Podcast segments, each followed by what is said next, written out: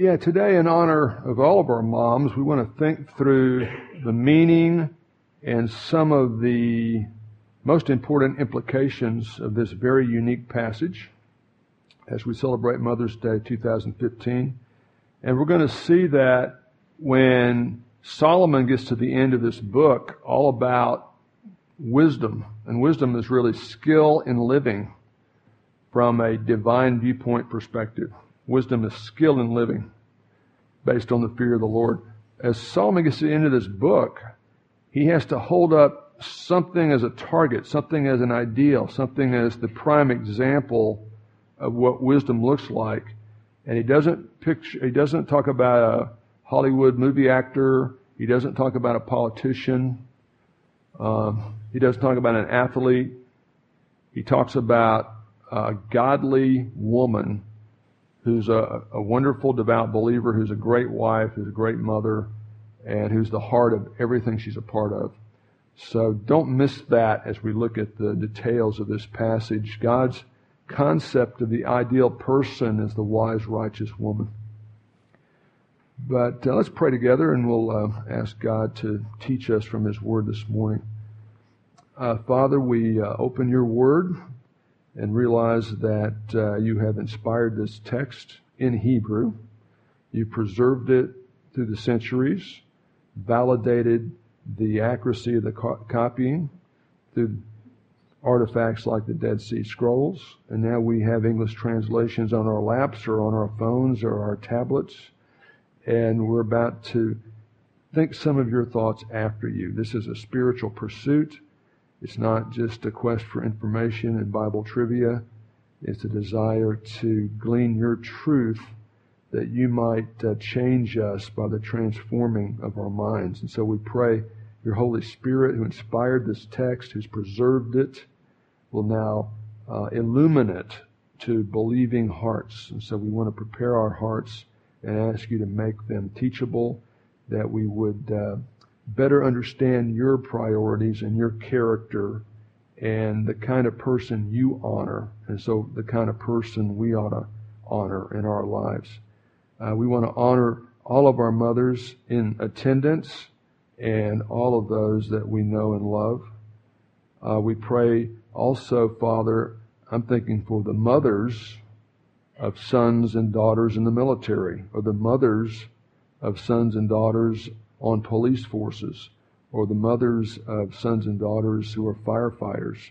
And I know they uh, uh, make a lot of sacrifices and deal with a lot of stress as they think about their sons and daughters protecting the rest of us, including protecting our right to gather in the name of Jesus Christ on this corner.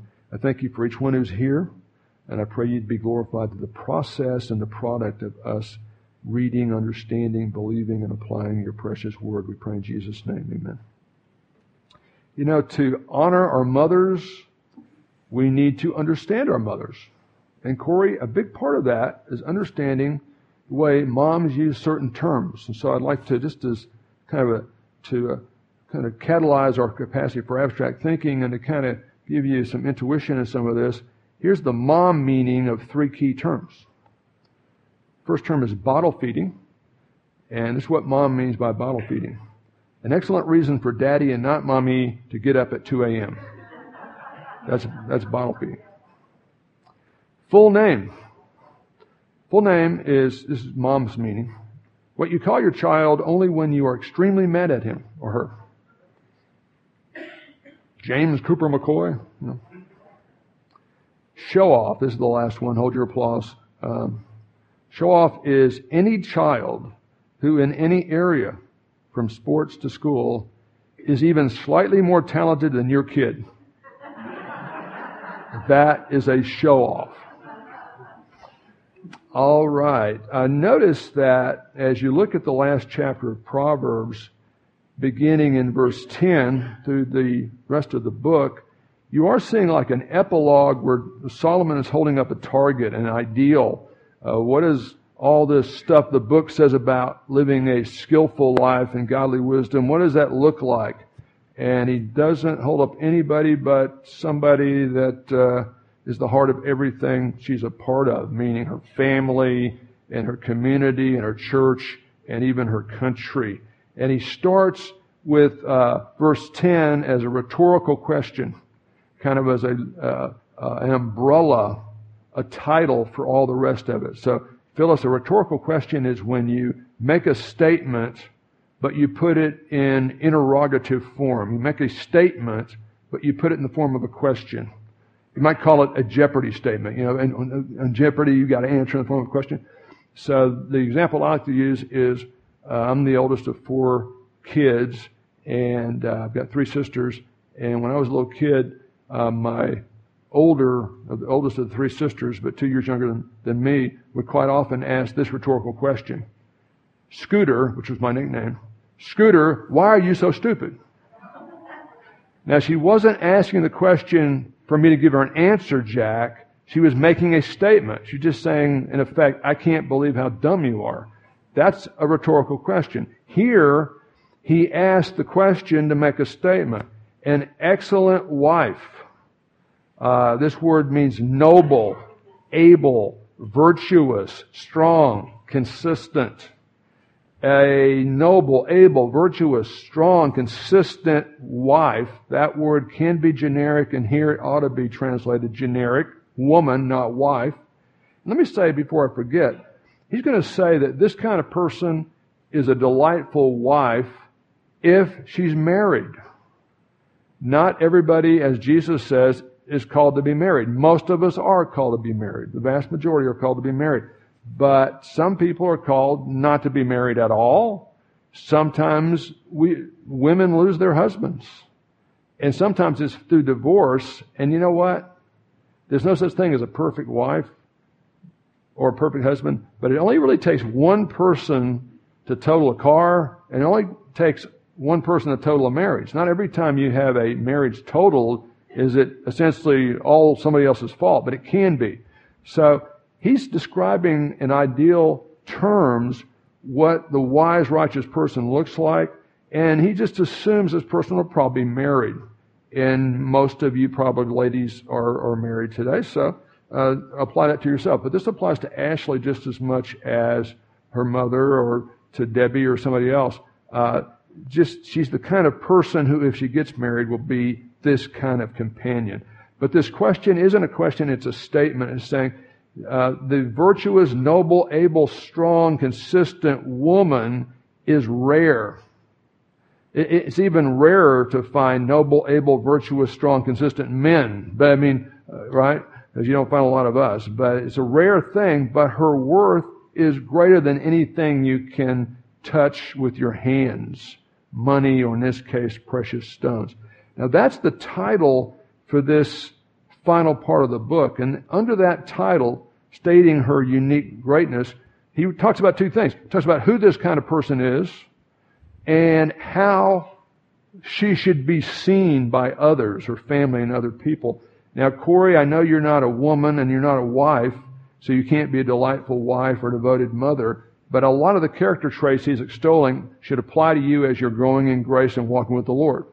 But you have you know, wisely you know decide which ones the ones that are feminine specific or mother specific won't apply to fathers. But there's an analogy there. Okay, so that's what we're looking at. We're going to just look at who she is and how she should be seen.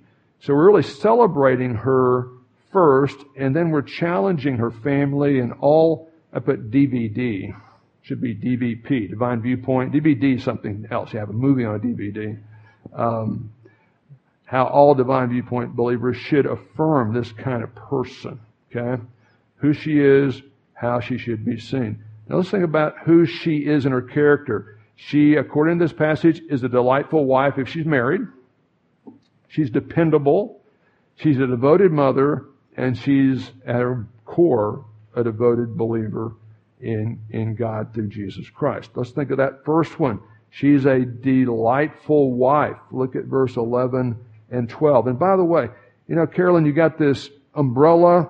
It's, it's hard to find this kind of person, but man, she's incredible if you do. And God can get you there, ladies, if you want to be, right? That's the umbrella. And then he talks about these two uh, different things, who she is, how we should react. And in general, as you go through verses 11 through 27, in general, these categories I'm giving you are kind of the way that thought is developed. Wife, um, dependable, uh, devoted, etc. But there is a little bit of overlap, so we're not going to go quite consecutively through the verses. We'll jump around a little bit, so just so you'll know. But look at verses 11 and 12. Uh, the ideal person is a godly woman, and if she's married, she's a delightful wife. I mean, she's devoted to her husband in her marriage. Uh, the heart of her husband trusts in her with good reason, and he'll have no lack of gain. She has no secrets, no secret agendas, doesn't hold grudges, uh, is transparent, and is for the best of the marriage and the best for her husband. And he'll have no lack of gain as he trusts her. And I found out a long time ago, uh, my best counselor is my wife, and she's like almost always right about everything. And it's really, it's getting a little bit tiresome after 42 years. But I mean, she just has this uh, 99.9 track record. So I kiddingly, I kiddingly say, Corey, I can't do everything my wife tells me to do because she's wrong like 0.1% of the time. So I'm not going to take that risk, you know. But I found out a long time ago, typically what she says to do is the right thing, right? She does him good and not evil all the days of her life. So she is trustworthy, consistent. She never stops working to build up her husband. And her marriage, drop down to verse 23. Her husband is known, respected in the gates.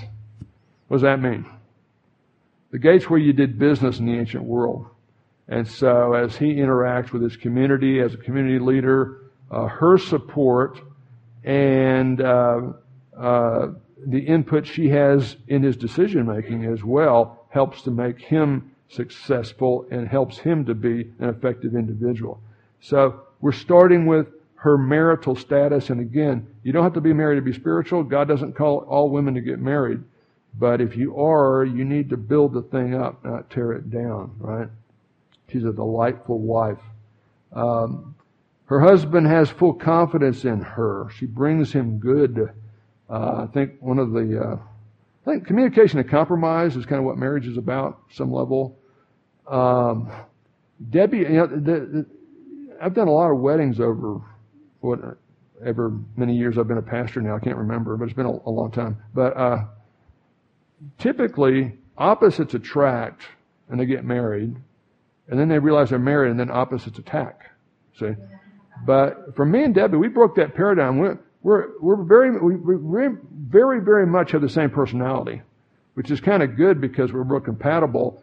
But the kind of stuff she doesn't want to do is the kind of stuff I don't want to do. So a lot of stuff doesn't get done, like our garage, stuff like that. So, just let you know. So, so she's a delightful wife if married, right? Now she's also a dependable individual. Uh, look at verses 13 through 19, which actually does kind of flow along that theme. Uh, she rises also while it's still night. She gets up early because she really wants to get ahead of the curve in making sure her kids and her husband's good to go. And uh, I realize that. Can you imagine Jonathan and Candace now have four babies under three, two sets of twins, and so I mean, it's going to be a while before they all go to church together. But I mean, whenever they decide to, it's going to be a trick, right? And, you know, at TBF, we talk about Tanglewood time. And I always feel like, hey, try to be on time if you can. But I'd much, personally, I'd much rather you be late than not at all, right? And I, I never look down anybody's nose for being late because I don't know what happened. You might have got a phone call or whatever. But especially when I'm looking at the Skinners, whenever you roll in, sometimes it's early, sometimes it's on time, most of the time it's a little bit late. But you know what? You got a lot of stuff to do and mom's got a whole lot of stuff to do, don't you? You got to wake them up. You got to clean them up. You got to get them dressed. You got to cook breakfast. You got to feed them breakfast. You got to clean up after breakfast. You got to clean them up after they ate breakfast. You got to make sure they go to the bathroom. You got to get them in the car. It's not easy. Yeah, it's not easy. So I, I get that. I get that. But uh, this kind of person is proactive, not lazy. Uh, she wants to get ahead of the curve. So, you know, I guess I jumped ahead of verses, didn't I? Look at verse um, 13 is where I wanted to start. She looks for wool and flax and works with her hands in delight. We're going to see that this gal is an entrepreneur, which kind of reminds me of Candace with uh, Lovewell. uh, with her little, her, not little business, it's a, a growing business. But she looks for raw materials to do stuff with for her family and others. Uh, now, some women don't like verse 14. It's just a figure of speech, okay? Uh, and I didn't write this, but I am going to tell you what it means, okay? She's like a merchant, she's like merchant ships. And people don't like that because, you know, merchant ships are kind of big and wide and women think, you're saying I'm big and wide, you know, but now, merchant ships would go beyond the easy places to get local food, to get delicacies, to get the best of everything. It's just a figure of speech. She goes out of her way. Uh, you know, I mean, my wife uh, will not buy um, Scotch tape at Walmart before she checks the price at Dollar General and the Dollar Tree to make sure. And it's always a dollar at the Dollar Tree, but and you've got to compare quality too and stuff like that, because some of that Scotch tape at the Dollar Tree is not that good, but that's just me. Uh, so, but don't think this is saying you got to be, you know, uh, 500 pounds to be a good mother or something. Uh, she, but she goes all over the place to get the best stuff for her kids. She rises also while it's still night, so she's ahead of the curve and gives food to her household and portions to her maidens. So she's got, this is a lady who's pretty well off. She's got some servants to help her. Uh, now look at this. Uh, what you're going to hear in the media is that the Bible generally is kind of anti-women and it's full of a bunch of Jewish mythology, right, James? That's the current label they're using. They, come up with different labels, you know. It's all all Jewish mythology, and it's really a, it's very anti-woman. Never holds up women at all. And of course, the culture in which the Bible set was pretty anti-woman, but the Bible's not. And there's a woman who's just tremendously capable and tremendously successful. Uh, and she does all kinds of things. Verse 16, talking about countercultural in, in the 10th century BC, uh, in the ancient Near East, she considers a field and buys it. This, this lady has got a small business going that includes uh, uh real estate. Uh, she considers a field and, buys it from her earnings she plants a vineyard. I mean, this, this gal's an entrepreneur. Today, she would be on Shark Tank. And that day, she had to do it herself. She girds herself with strength and makes her arms strong. That's another thing. You ladies were thinking, you know, I want to work out, but I don't want to have big fat, you know, biceps. But to have strong arms just means to be a capable person, just across the board. Now, what, what's this? Verse 18. She senses that her gain is good her lamp does not go out at night. Now, uh, the word gain there is really a metonymy effect for cause, long story short. It just means uh, she realizes that her efforts in every area produce good things, and she has a contentment in that. Uh, this idea that we can give little kids self self esteem by telling them instead of doing the soccer drill, they're standing in the corner cooking, kicking dirt well I mean, I, the last year I, I coached soccer, we watched a video that said you can never criticize a player and you got to compliment them on everything. And I always thought, you know, if everybody else is hustling, if I got all these guys, and Tabor, you would never go half speed on a drill. But if I have all these guys in a soccer drill or baseball drill or basketball drill, and they're all going full speed, especially Jack, who just made his basketball team in Arkansas, okay, and played football last year. Uh, all these guys are going full speed in the drill, and you're going half speed. I'm going to kind of kindly get your attention and tell you I want you to ramp it up a little bit. But yeah, we, we saw a video, the new, uh, we got to give the kids self-esteem. And little kids understand if you give them a, a, trophy and everybody gets the same trophy and they didn't extra, they didn't try and they didn't do the drills and they didn't know what they were doing, that that trophy means exactly that. You know, you can't give anybody self-esteem. You've got to be able to look in the mirror and kind of respect yourself. And this is a lady who respects herself because she has standards. She lives up to the standards. And whether everybody likes her or not, which ain't going to happen, she actually can like herself. And uh, you can really kind of lower your how much Xanax you need to take if you kind of get with that kind of a program. That's where she is. Now, I will not shock you with some of the bizarro, ultra leftist Hebrew scholars' interpretation of 19. James has probably trickled into some of that stuff. But let's just say when you're having romance with your spouse, there are some of these exotic kind of deconstructionist exegetes that want to see all kinds of bizarre stuff here. She stretches out her hands to the distaff, and her hands grasp the spindle. And they fail to notice we're talking about a spinning wheel and flax and wool and the rod, or I should say the distaff was the rod that held the raw wool and connected it to part of the spinning wheel, and the spindle was the stick that stuck up, that took up the thread that kind of came out the end product of the spinning wheel process. So that's what that means. which just means she's not afraid to get her hands dirty. She doesn't just uh, order her servants around. She gets down and contributes. In ministry, we call that being a player coach, right? So she's buying the raw materials. She's making investments. She's actively involved. And it's hard not to think of my daughter-in-law Candace because, you know, they started this uh, business called Lovewell. And um, I've got to tell you, Rachel, if you're ever looking for some baby clothes for Leah, look at Google Lovewell. This is based in uh, Edmond, Oklahoma, and a certain chunk of everything you buy goes to Christian a Christian ministry that builds water wells for third world third world countries. You might want to buy something for Sawyer from, from Lovewell. If I thought I was going to do a commercial, I would have got their logo here and put it on a PowerPoint slide. But uh, she's kind of formed a lot of this out now because she's a little busy taking care of four little kids. But uh, for a long time, they had kind of turned their uh, extra bedroom. They don't have an extra bedroom anymore. in kind of a sewing room where she's sewing stuff, you know, in the wee hours of the night. So I can kind of relate to that. I, I literally saw her do stuff like that, uh, not with a spinning wheel, but kind of an electric. Uh, you know, they've kind of upped up the technology, and that's that's good.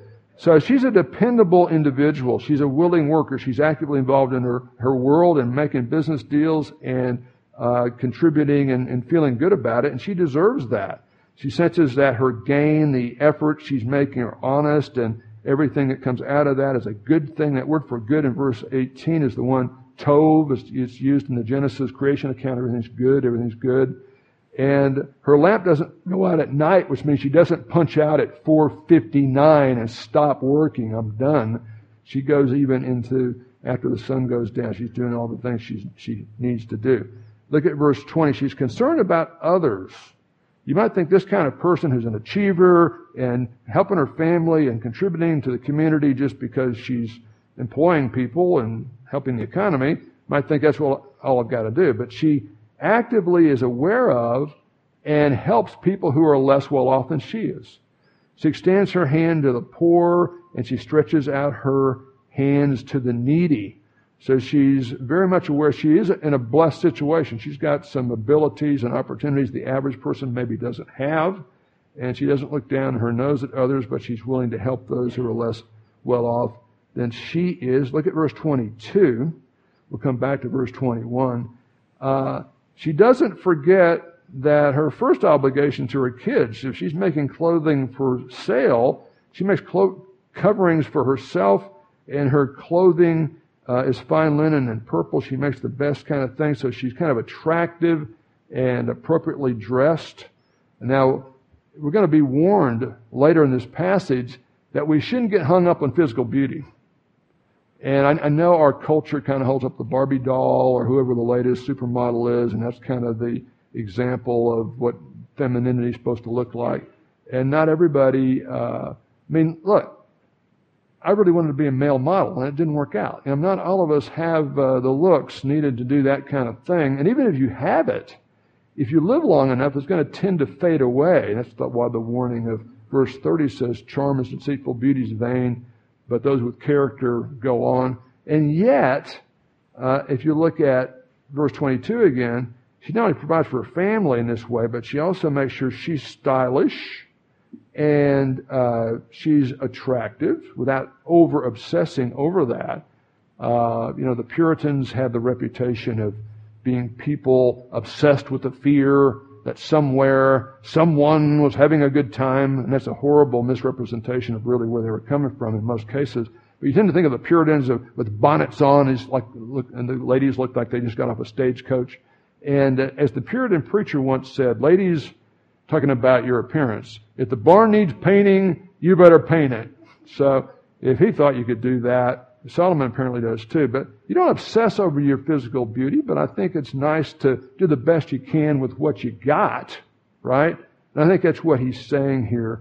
Uh, she's dressing attractively, appropriately, um, 1 Peter 3 says, don't get totally hung up on the outward appearance. Focus on the quiet spirit of a heart, but do the best you can. You want to look stylish. I, have you know, I've bragged about Candace. I've always thought Kristen has a myriad of character traits. I'll say more about her in a minute. Don't leave. But I think, man, she is a happening lady. She's very stylish, and she does a lot of this stuff for her family that we just read about. But I tell you what, uh, she's not here. Amanda Birch to me is really very stylish. You know, just uh, Debbie Corbin. I've always thought just very stylish. You know, and I'm, my my opinion doesn't count. I don't know what's even stylish is. I'm colorblind. You know, so. But uh, there's nothing wrong with that. There's nothing wrong with that. All things in moderation, including moderation, however, right? So you know that. Uh, look at verse 24. We already talked about her husband being uh, helped in his pursuits because of her support and input. Uh, she makes linen garments and sells them, like Candace does, and supplies belts to the tradesmen. So she's got a skill there, a knack. This doesn't mean you've got to learn how to use a sewing machine to be a godly woman. This was kind of her thing, and she followed it. It's something she wanted to do. She was good at and uh, it, it may, you know, it was an expression of who she was. Um, yeah, so she's a dependable individual. Uh, she makes linen garments and sells them. So I don't know if uh, if Candace has done this, but she might want to put that kind of over the sewing machine or over the workroom. That might be a good thing. So what are we seeing? We're looking at who this person is. And again, Blaine is not probably going to be a mother or a wife, right? But a lot of her character traits are things you ought to embrace too as an ideal. And we've seen that the ideal person, the ideal woman is a delightful wife of marriage. She's a dependable, I would say, hardworking individual, a willing worker, actively involved in her world in a wide variety of areas, and yet concerned about others who are less fortunate than she is, uh, attractive and appropriate in her styling, and she even runs her own business and manages money. It's pretty nice. Now, the third one, and this is especially appropriate today, isn't it, Betty? Because we're talking about Mother's Day. And this passage on the ideal person, the godly woman, emphasizes this lady is a world class mother. She's a devoted mother who disciples her children in the faith. All right? Look at verse uh, 15. Yeah, isn't that a nice picture? Actually, I, I, found kind of a stock picture at, uh, earlier in the week. I was playing around with this, and I just went to Google Images. and I got this really beautiful mother and two little kids, and I thought, I know a, even a more beautiful mother and two more beautiful kids. I saw that picture on my phone, so through the magic of email, we got it on there, and so that's that's Peter in the foreground, and that's Cooper in uh, the background, and there's Mom right in the middle. And boy, the old saying is uh, a boy's best friend is his mom. And I can tell you that's for sure for Cooper and uh, and Peter. And boy, they love their daddy. And when he comes home from work, that's a big event every day. But man, mom is uh, just the little boy's best friend. And yeah, I, I look at Jamie, and you know, I've known you guys, many of you guys, for 27 years, but I've known him from day one, man. And you see that, you realize that, you know, as you think about Jeff. I mean, you've known him forever. In the sense, right? You've known Ashley from day one, girl. I mean, you carried her for nine months. Hope she appreciates that. Yeah.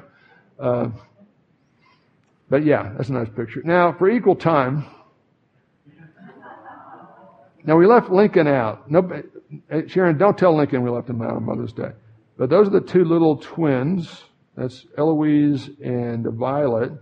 And then, of course, that's Vivian right next to mom. And, and look at that, Rachel. We got, it's got the two arrows, brave, love well. Oklahoma, land of the red man is kind of a big theme in Lovewell. And so, so, yeah, Candace made that shirt, almost literally probably, designed it. And, uh, you know, uh, Vivian, and Vivian is just like a lot of girls, you know, uh, love babies and, and love, uh, little kids. And so now she's got two babies to take care of. And she's less than three years old herself. She's going to turn three uh, in a couple of months. Boom. Let's go back there. Yeah, let's talk about the uh, devoted mother who disciples her kids. Look at verse 15. Uh, and we talked about this in a slightly different context, but she's really all about her, her, her, the center of her heart is the Lord and her family. And, you know, when Paul says that in the New Testament that wives ought to be workers in the home, I know some people have traditionally said that means they can only work in the home and they can't have an outside job. And I don't think that's what he means. Lydia, seller of purple, pretty prominent person in the church in Philippi. Uh, I'm pretty sure that Paul had probably stumbled onto Proverbs 31 somewhere in his rabbinical training. Do you think so, James? Is that possible? I think he probably knew about that. I don't think he's contradicting that. He's just saying if you do work outside the home, you're, uh, you still, your kids, your family, your husband have to be at the, at the heart of who you are inside, you know, the even deeper commitment to the Lord. But uh, those are not necessarily exclusive categories or uh, contradictory categories. She rises, and typically mom's the first one to wake up. Not always. It kind of depends on the schedule and stuff. I mean, I think uh, sometimes dad's waking up at five and getting out the door and trying to be quiet, so mom can wake up at five fifteen and start cranking, whatever she does. But she makes sure that her household is well fed and manages the household well. That's what verse 15 is saying. Look at verse 21. If you get too obsessed on uh, uh, kind of being a control freak, you're going to have tr- you're going to have trouble living in Oklahoma, aren't you, Dale? You, you can't be a total control freak and live in Oklahoma because we have too many weird, bizarro weather events here. I mean, we everything but hurricanes. We never have to worry about hurricanes. Everything else is a possibility, including earthquakes, wildfires, droughts, flooding this week, uh, tornadoes, torrential thunderstorms, that kind of stuff. But she says, talking about her as a mother who's over the household, uh, she's not afraid of the snow for her household, uh, for she's prepared for anything. For her household is clothed with scarlet. She's got all kinds of stuff. She's got a fire alarm there, so if the house catches on fire at night, everybody knows.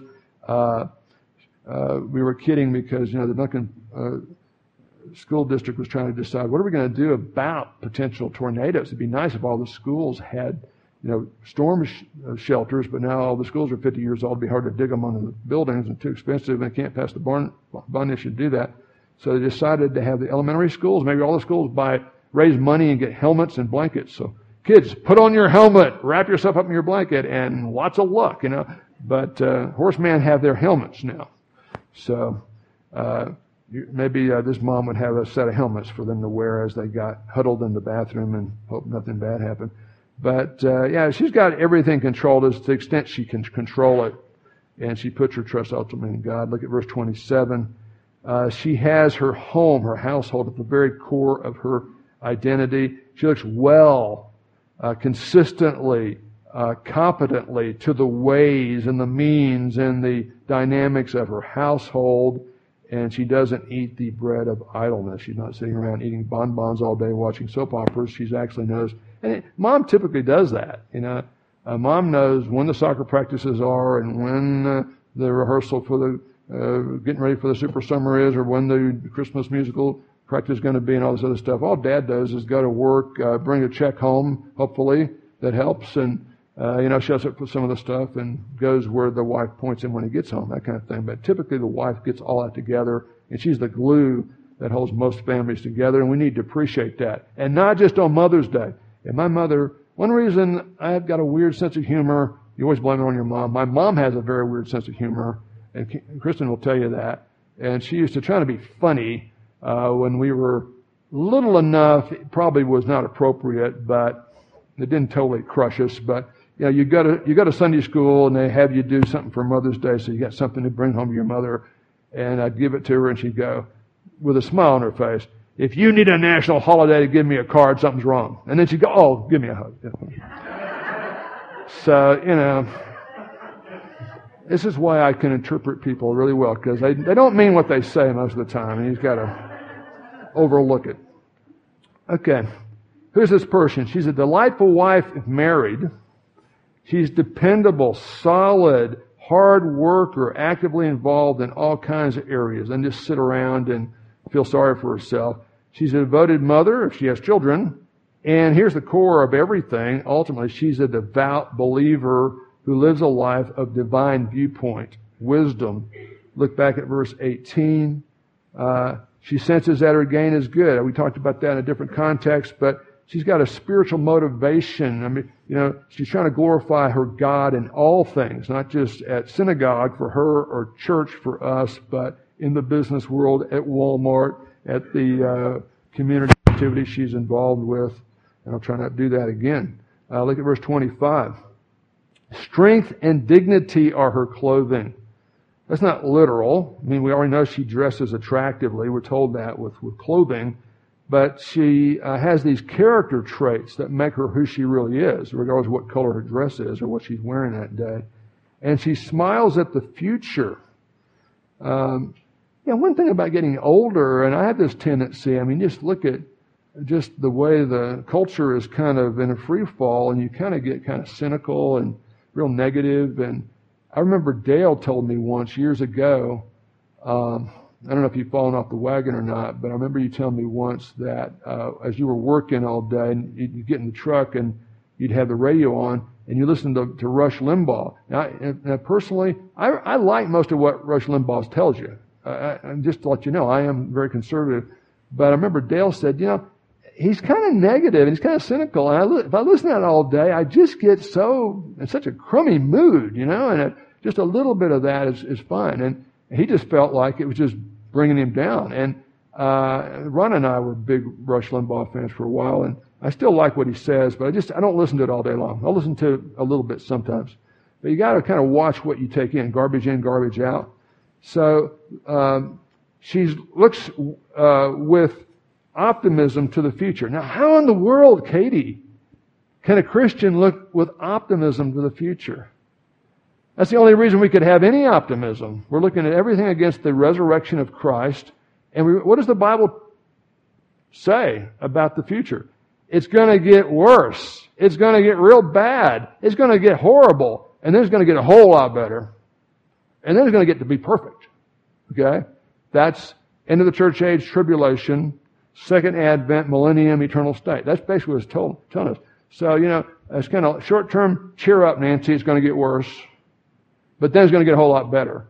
And, and she's got that sense that God's in control and ultimately everything that's broken, and we live in a very broken world right now, He's going to fix it and it's going to be okay. And if He's happy with the plan, we can rest in that and we can be happy too. Now people say, well, they didn't really understand there is heaven in the Old Testament. Uh, okay. Uh, Psalm 73, which isn't a Dead Sea Scroll, so we know nobody wrote it after, you know, Jesus came. This is Old Testament stuff. Uh, among other things, the psalmist Asaph says, Who have I in heaven but, but you, God? And besides thee, I desire nothing on earth. My flesh and my heart will fail. We've all got an expiration date physically on earth. But God is the strength of my heart and my portion forever. This is an Old Testament believer who at the heart of her being is a devout uh, uh, believer in Yahweh and his promised Messiah. And ultimately she's saved by the cross of Christ. They might say, well, if the pulpit is that represents the cross, here Jamie is out here in 2015. He's living 2,000 years after the cross. He's looking back at a provided Savior. That's where his faith is residing. But how about uh, this lady living that Solomon's describing in 1000 BC? I mean, hey, Rachel, the cross hasn't happened yet. So how can people look forward to the future? They don't know about heaven. Well, Psalm 73 makes it clear they knew about heaven.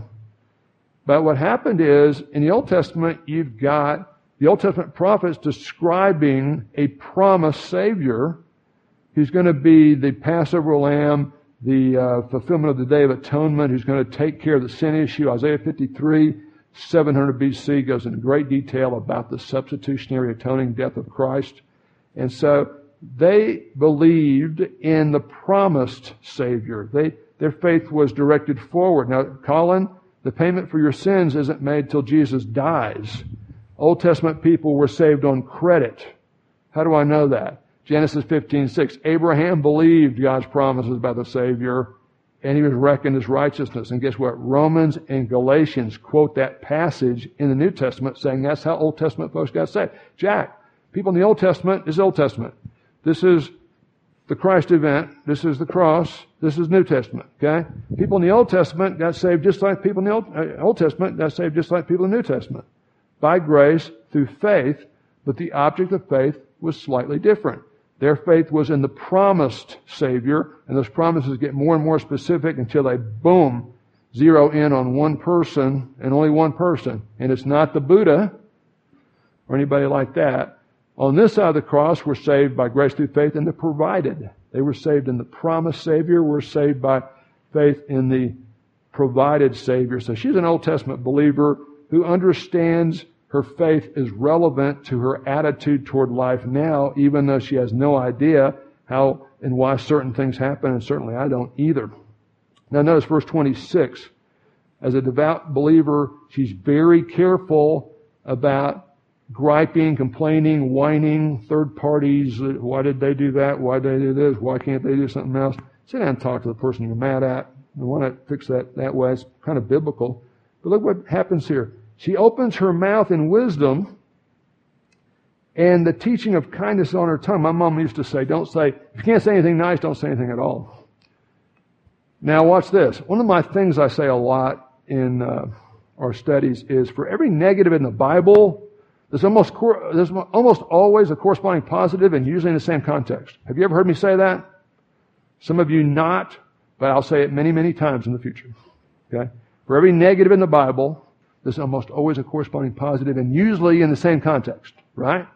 So when you think about women and the tongue in Proverbs, people tend to key on statements that are negative. And there are a couple of really kind of over the top statements like that. 2119. It's better to live alone in the desert than with a crabby, complaining wife. Brad, I don't like you saying that. I'm just telling you what it means. I mean, I just read it. Uh, this is my personal favorite one in this category. Proverbs 27, 15, 16. A continual dripping on a very rainy day. And I know Dale can relate to that because the last four days he's been soaking wet, trying to deal with 64 oil wells in the rain. Uh, a continual dripping on a very rainy day and a contentious woman are alike. Whoever tries to restrain her, it's not going to work. It's got to be the grace of God. You're not going to fix her. Uh, restrains the wind. Nobody can do that. And grasps oil with his right hand. So those are the kind of things you tend to think about. And you know what? Women can do that. Uh, men can do that too. And I'm going to sound like a chauvinist pig, but I think maybe women are noted more when they do it, or they maybe have slightly more of a tendency to do that kind of stuff, but they don't have to. I mean, what does it say? The ideal is the wise woman doesn't do stuff like that. She opens her tongue in wisdom, and the teaching of kindness is on her tongue. You know, uh, sins of the tongue are serious sins. And I think a lot of times, well, I'd never commit adultery. I never rob a bank. I don't take cocaine. But a lot of times, slander and flattery are very common amongst Christians and they can be kind of really spiritual deadening factors in our lives, and we want to avoid that. Slander and flattery. Slander is when you say negative things about someone behind their back. Let me tell you what Shelby really meant. Because I can read her brain, you know. I, I say that to, to Steve, but I would never say that to Shelby's face, right? That's slander. When I'm talking about you to somebody else and telling him stuff I would never tell you about you. That's not good. It's not very helpful. Uh, the flip side is just as bad. And one of the uh, occupational hazards of being a pastor is some people try to, and it's even worse if you're a speech teacher. I'm a speech teacher at a college level. I grade four speeches a semester, which is 60% of the grade, and I'm like the, the um, home plate umpire.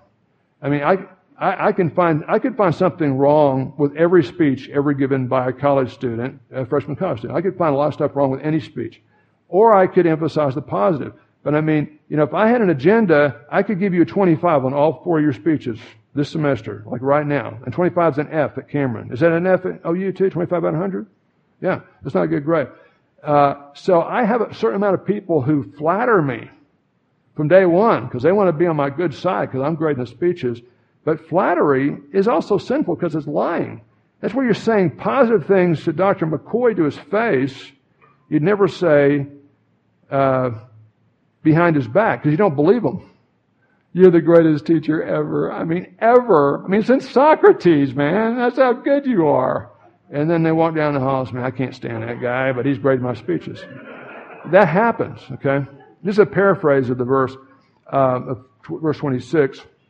When she speaks, she, she has something worthwhile to say and always says it kindly.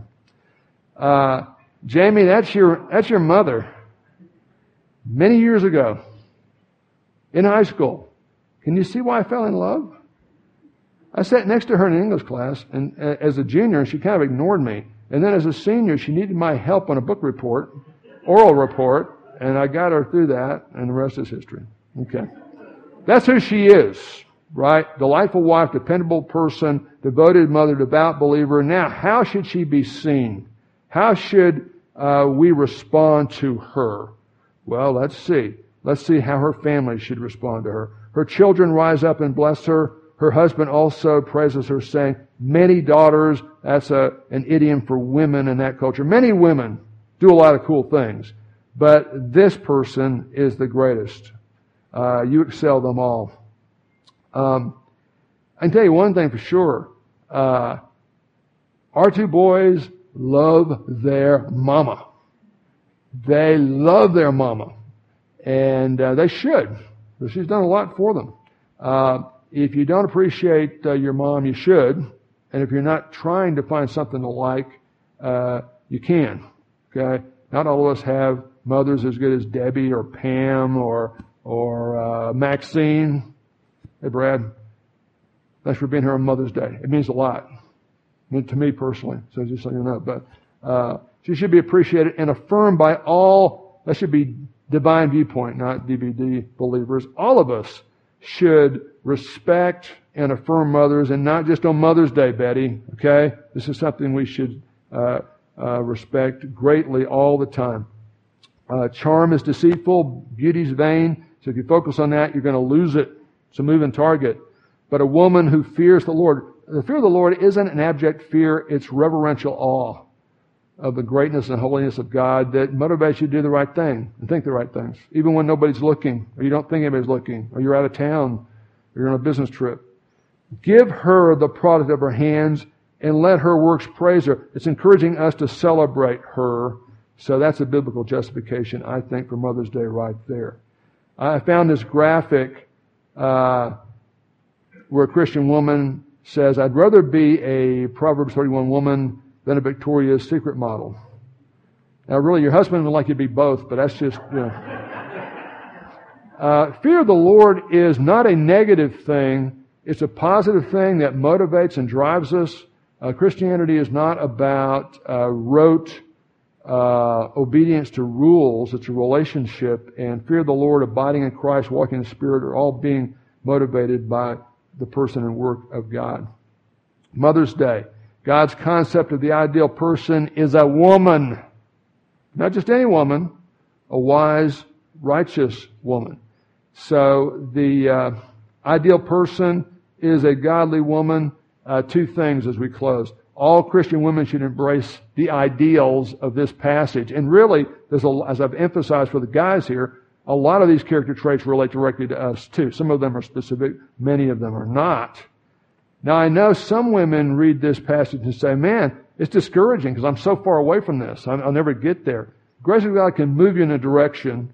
But here's what I say to you, Stephanie. I think you're, you're, you're making some good progress, but don't be discouraged by the fact that the bar is set quite highly here. He's not talking about living a perfect life, but living a life focused on the one who is. That's how you make progress in this. so we're not talking about sinless perfection, but a righteous direction based on godly priorities. And what are her priorities?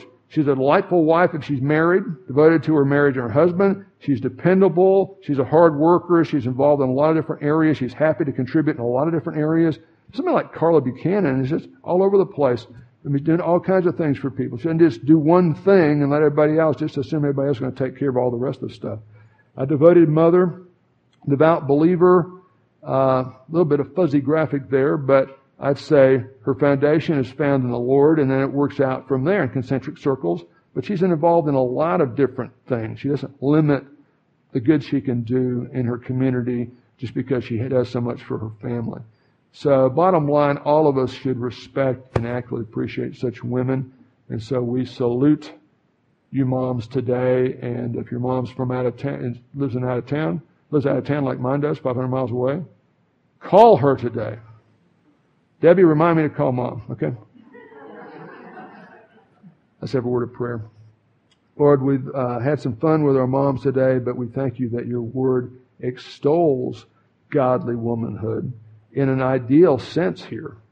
And let us not forget that or take that for granted or take for granted the fact that uh, great women like uh, Janice Skinner and Stephanie Skinner or Pam Cox or Kay Massey or Janet Deeg are the very heart of just about everything they're involved in. They're the heart of their family. They're the heart of the church. Uh, they're the heart of a stable community and of a great country. And uh, we know that not all women care about this uh, ideal or would even see it as legitimate. But as believers, we realize this is the target.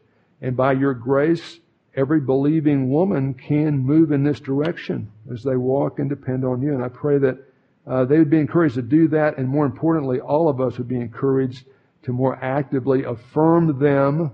And if we've got nice things to say, let us be quicker to say them. And if we've got constructive critical things that need to be said, help us to go directly to the source so we can actually help the person as opposed to spreading other stuff to other people that they don't really need to hear. Uh, Father, we pray for anyone here this morning who's not, from the depth of their heart, looked at Jesus Christ with the eyes of faith and trusted Him alone for their salvation. I pray you would convict them of their sin. They've broken not just their standards, but certainly your standards.